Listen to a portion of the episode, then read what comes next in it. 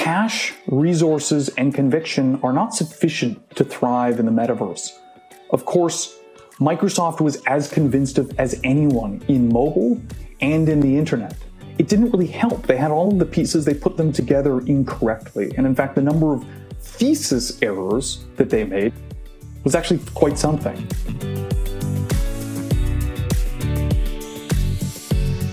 I'm Chris Hill, and that was Matthew Ball.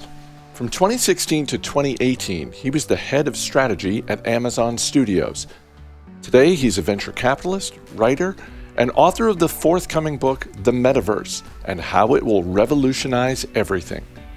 Recently, he sat down with my colleague Asit Sharma to talk about the technical challenges in bringing the metaverse to life, how gaming could change, and one less obvious company with a lot of exposure to this new frontier.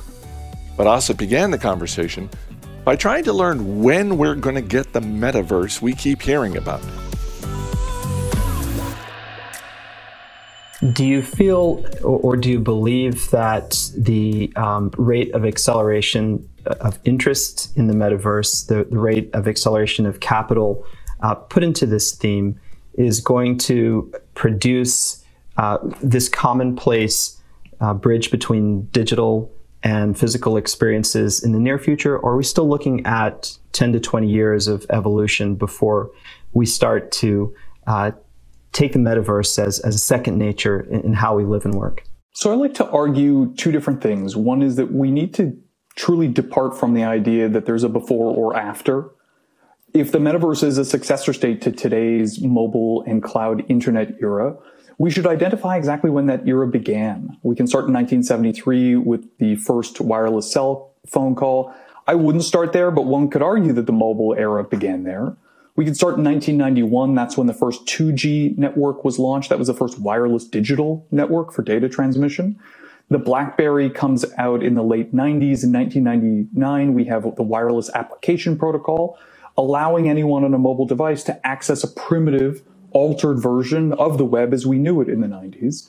Then, of course, we have the rise of consumer smartphones, the BlackBerry Pearl in the 2000s, 2007, the iPhone, 2008, the iPhone 3G with the sufficient speeds to make most of the mobile internet usable, and the App Store, which provides us with something to do.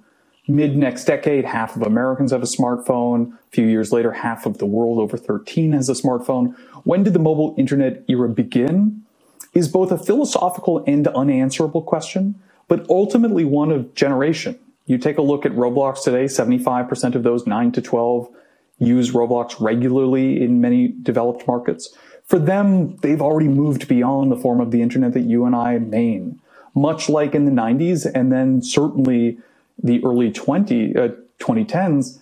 Many people were in the mobile internet era. Many companies were, but we wouldn't really say that society was at large. And so I see this as unfolding over the coming decades. Many people think the end of this decade is when you start to say its advent is truly here. But I think the lesson in the story that I just told you is we can discount how much of the preparation needs to begin now. You named a number of technological milestones uh, going back decades. For a layperson, what milestones still need to be achieved uh, until we get to, again, this state where the metaverse is no longer a conceptual thing that we're, we're, trying to explain to people, but just a natural extension of our um, present approach to consciousness. So there really are a few different things that we can keep in mind. One is to recognize that the internet is actually pretty outstripped by our ambitions when it comes to the metaverse. And so many of your readers may have heard the term latency. Latency is something that we don't think of very often, but it's essentially the transit time in milliseconds that it takes a given packet to go from one point to another point. We usually think of how long it takes a button to be pressed. So for context, if it takes Spotify longer than 200 or 250 milliseconds to pause when you hit the pause button, your brain starts to say it's not working. But in an interactive environment, you're usually thinking about 40 milliseconds, 50 milliseconds, 70 seconds is when things really start to erode, but ideally 20 milliseconds. And yet the internet was not designed for that. We're in fact up against the practicalities of the speed of light. I know it sounds insane, but to put this in perspective, it takes light 45 milliseconds to go from New York to Tokyo. And light, of course, can go there efficiently and essentially without disturbance. And so what does this mean practically? Well, only 75% of Americans truly can participate in today's real-time environments. In the Middle East, fewer than one quarter of broadband homes can, and that's on a local basis, not an international basis. The extent to which infrastructure remains an impediment is hard to overestimate. The other thing is the internet, TCP IP, the internet protocol suite actually does a bad job of managing this because the internet was developed to send asynchronous messages that were themselves static between one person and another. One lab sends it to one university. We're talking about a constant stream of live data to myriad different parties who are collaborating. And what that means is actually the internet protocol suite does not manage for traffic very well. So we're talking on one side of infrastructure. On another side, we're talking about protocols, private or public. And then we can think of everything else. Uh, computing devices, obviously we need extraordinary improvements. Intel has said a thousand factor improvement is required. John Carmack has said that in 2000, if you asked him whether you could build the metaverse with 100x compute, John Carmack's the consulting and former founding CTO of Oculus, with 100x compute, could you build it? He said uh, in 2000, he'd have said yes. And of course, today we have 120x in the average iPhone and we've got 7 billion devices, not a billion. And so compute is required, but we can go on and on. Fundamental changes to App Store policy, new platforms to make it easier for anyone to create. This is why we talk about it as an iterative process. Right. You know, on one hand, we have um, the evolution of, say, content delivery networks. Uh, or edge networks, which are part of the solution to this problem. On the other hand, we have uh, companies like Roblox, which you you talk about, um, which are more user facing or, or building those worlds. Um, I'm curious to know on the, the side of compute power, which, which, you mentioned as another, let's not call it a constraint so much as an opportunity, but theoretical constraints. What role does, say, Moore's law um, or, or the belief that maybe that, which is not really a law, that uh, theory isn't going to hold up um, we see a lot of uh, capital being poured into the extension of this by Intel, Nvidia, even Apple, so many companies. Do you do you feel that or believe that limitations on computing power uh, will eventually put a put a hard stop on, onto the the experiences that we can develop, or this is something we can keep pushing the envelope on? So it's great. Look, I would first disagree by saying that we are constrained by computing resources. I think what's important to recognize is many of the limitations that result from that aren't evident, which is to say, when we have more computing available, we tend to uncover problems that we didn't know about. And we tend to pursue more difficult problems, which is why computing remains scarce. There's never enough of it, whether we're talking about a CPU or GPU. A good example would be to take a look at battle royale games. Battle Royale games send roughly 100 players into a shared simulation. It's not new that game designers want to build Battle Royales. It's new that they can. They have the server power. Broadband helps, of course, but then they have the widely deployed computing devices, an iPad, frankly, mid-level laptop that can run those experiences. That led to the creation of battle royales about six years ago. And it's no mistake that many of the most popular games globally, there's about 450 million daily battle royale players, are new. And so we should recognize that when we have more compute available, new experiences are built, but we should not forget how constrained those are. I like to talk about the fact that it's incredible that we can get 100 players into a battle royale, but even that is a little bit of a cheat. A battle royale takes place on an enormous map Fortnite is two and a half kilometers by two and a half kilometers. What that means is if I'm playing, my computer actually doesn't really need to pay attention to most of the other players. It doesn't even know they exist. They exist as a number in the match. I might see 20 at once, rarely, but it's really only processing 20 different people. And when you take a look up and down the computing devices and platforms, you can see that difference. Warzone runs only on, or Call of Duty Warzone only runs on gaming PCs and high-end consoles it has 150 people. Fortnite runs on most platforms, but far from all, it has 100.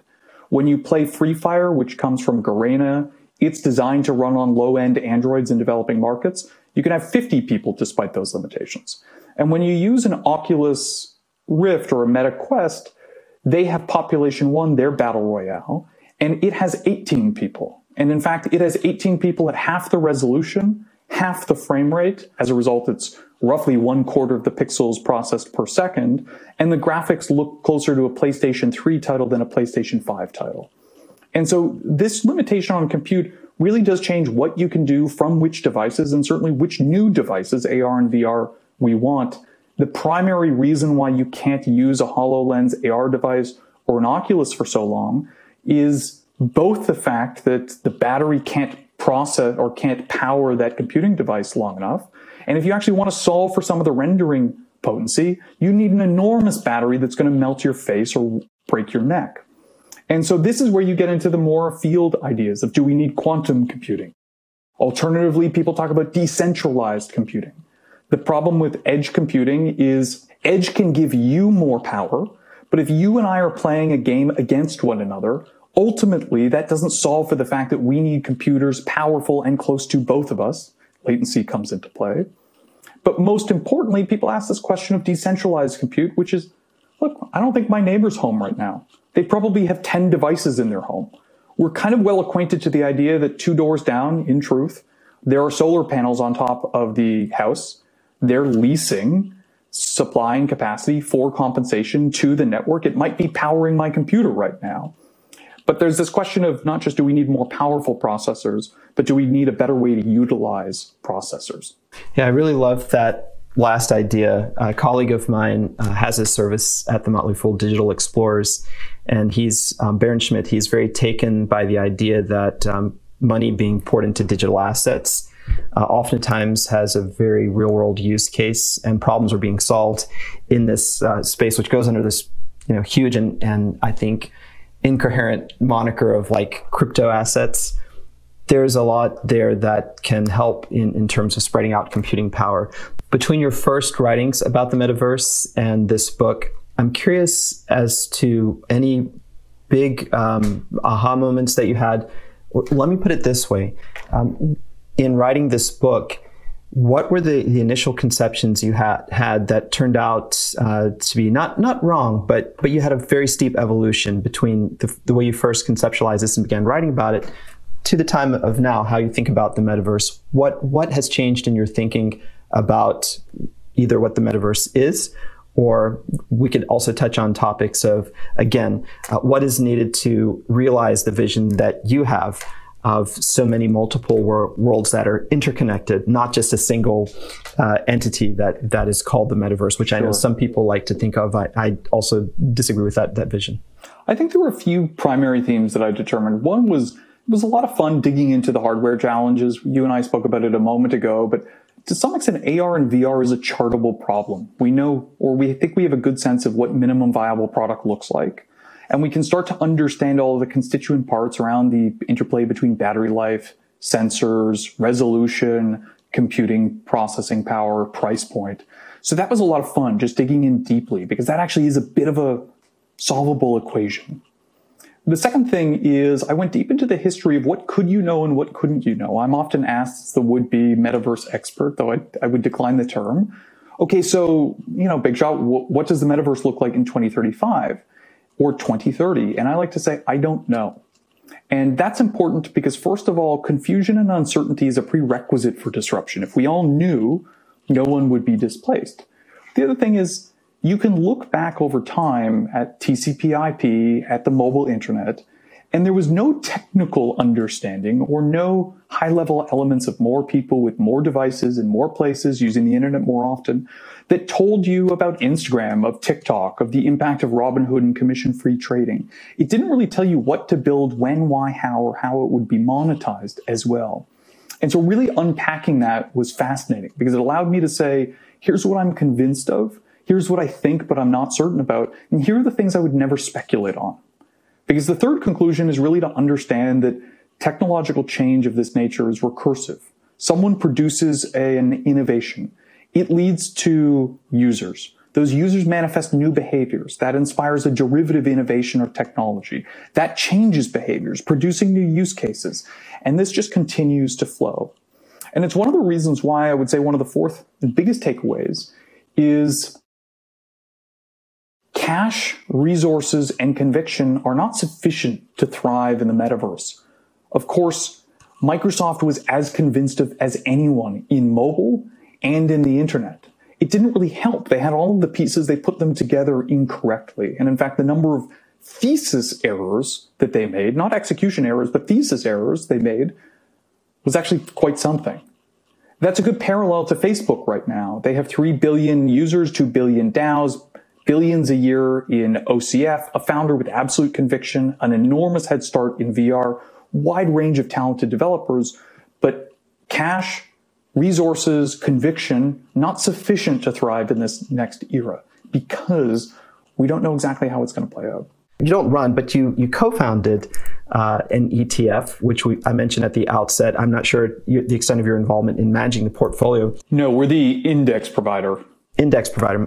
Um, so, my uh, question, just to begin, is when you thought through the, the themes that would underlie this ETF, did you find just a huge amount of companies that were in your selectable universe? Was it something that after some time laying out your criteria, you realized, wow, um, this service is, is going to have fewer stocks and companies than uh, you know hundreds. Very curious about the, the size of your the ETF and, the companies the, that are indexed to. Sure. Well, let, let me give you the macro perspective. I and my co-founders believe that the metaverse is a multi-trillion dollar, multi-decade transformation. You'll find Citibank, Morgan Stanley, Goldman Sachs have all estimated by 2030 it's roughly 8 to 13 trillion. They're actually using my methodology and altering the exact forecast. But so the perspective becomes how do you gain appropriate diversified exposure to that macro level and extraordinarily large investment theme? My perspective is there's certainly an opportunity for picking. The challenge with picking right now is that that future is relatively uncertain for the reasons that I mentioned. We all wish we could go to 1995 buy Apple, 2005 buy Netflix, and yet some people instead bet on Nokia or BlackBerry, good for a short period, not good after, or Samsung. Others bet on Time Warner, a fine return, but nothing alpha generative. And so having a well diversified structured thematic index would have provided extraordinary returns, even if it fell a little bit short of Apple or Netflix. You can take a look at social media, social networking, mobile, cloud, enterprise cloud, thematic ETFs over the past 30 years, and the results are great. From my perspective, when you talk about composition, because it's such a broad theme, I didn't see that I could actually develop it solely myself. And so I built a council of six others, former executives at Amazon, at NVIDIA, at Square, Spotify, Andreessen Horowitz, at New York Times, uh, various securities professionals, uh, the former executive producer and lead game design lead for Red Dead Redemption 2 and Grand Theft Auto 5. And we produced this passive rules based thematic index. We took a look at seven core profit pools, weighted them based on their projected and current share of the profit pools, and then came out with a scoring mechanism for all companies. We went through 3,000. Could we have provided some sort of allocation to the hundreds? Certainly. But the goal here was to provide investors with as tight an exposure to the actual metaverse theme. Let me give you a good example. Many believe that Nike is going to be a large participant from the metaverse. They've got a good D2C suite. We can understand how virtual existence has requirements for apparel, ag- augmented reality for a fitness company. You wouldn't say that that's pure play exposure, but you would say it's meaningful exposure. We just as easily put Adidas or Under Armour, but we came out with a methodology that tightens the selection down to between 30 and 70 companies on a relative basis. And so I think we're sitting at 42 right now. That's so interesting. Um, so did Nike make it into the, the index? Nike did, but not at first. As I mentioned, we have a passive rules based thematic index. The goal is not to pick. There are times in which I think X versus Y is over or undervalued. There are times in which I think that our allocation for a specific company is perhaps not ideal. But the goal is to have an ironclad expert criteria for qualification and weighting up and down and for rebalancing.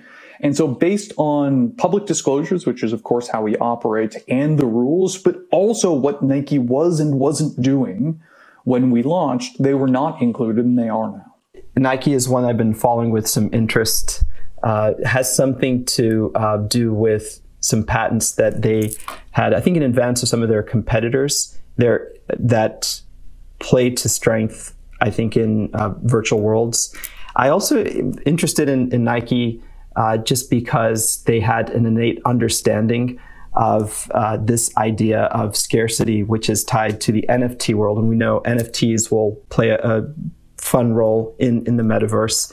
Uh, a very forward looking company in the way it approaches technology. They, they understood from, I think, in the 19, I want to say 1990s, how valuable uh, a single pair of shoes could be.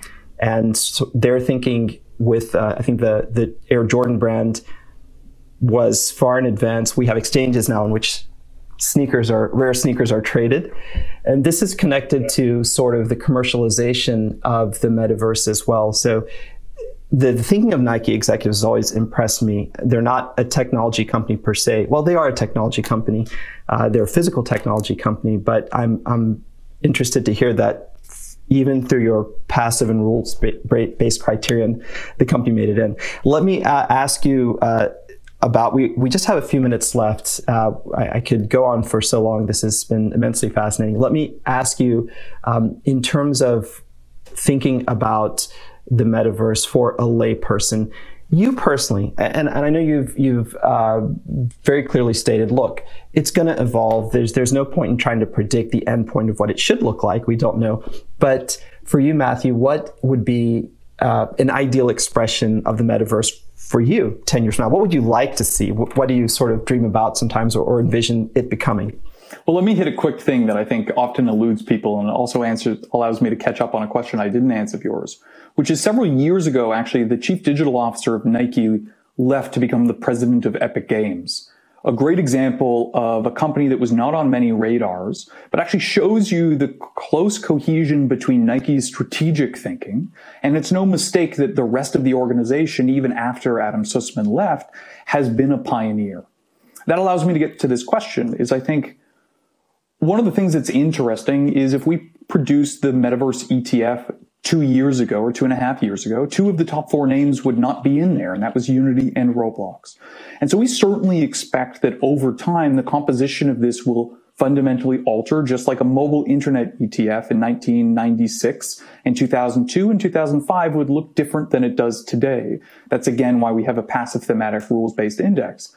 I don't want to hypothesize specifically on companies or valuation or weighting, but there are some companies where people look at large you know, 10 billion to 50 billion dollar companies, Epic, Niantic, Dapper Labs, OpenSea, that you can totally understand as being relevant to this theme could likely be public, but are not yet.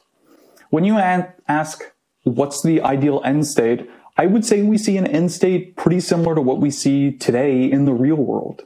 We often forget that even in this world of FANG or GAFAM control, those companies have less than 13% of digital economy revenues on a gross basis. As a percentage of the global economy, they're small. In the United States, Amazon is the largest employer. McDonald's is quite close, but there's 33 million small to medium businesses in the United States. Those are the people who have more than half of jobs, more than half of GDP.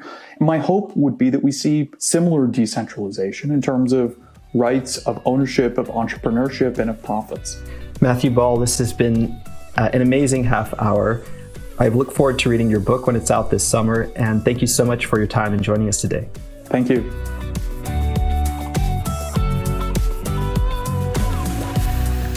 As always, people on the program may have interest in the stocks they talk about, and the Motley Fool may have formal recommendations for or against, so don't buy or sell stocks based solely on what you hear. I'm Chris Hill. Thanks for listening. We'll see you tomorrow.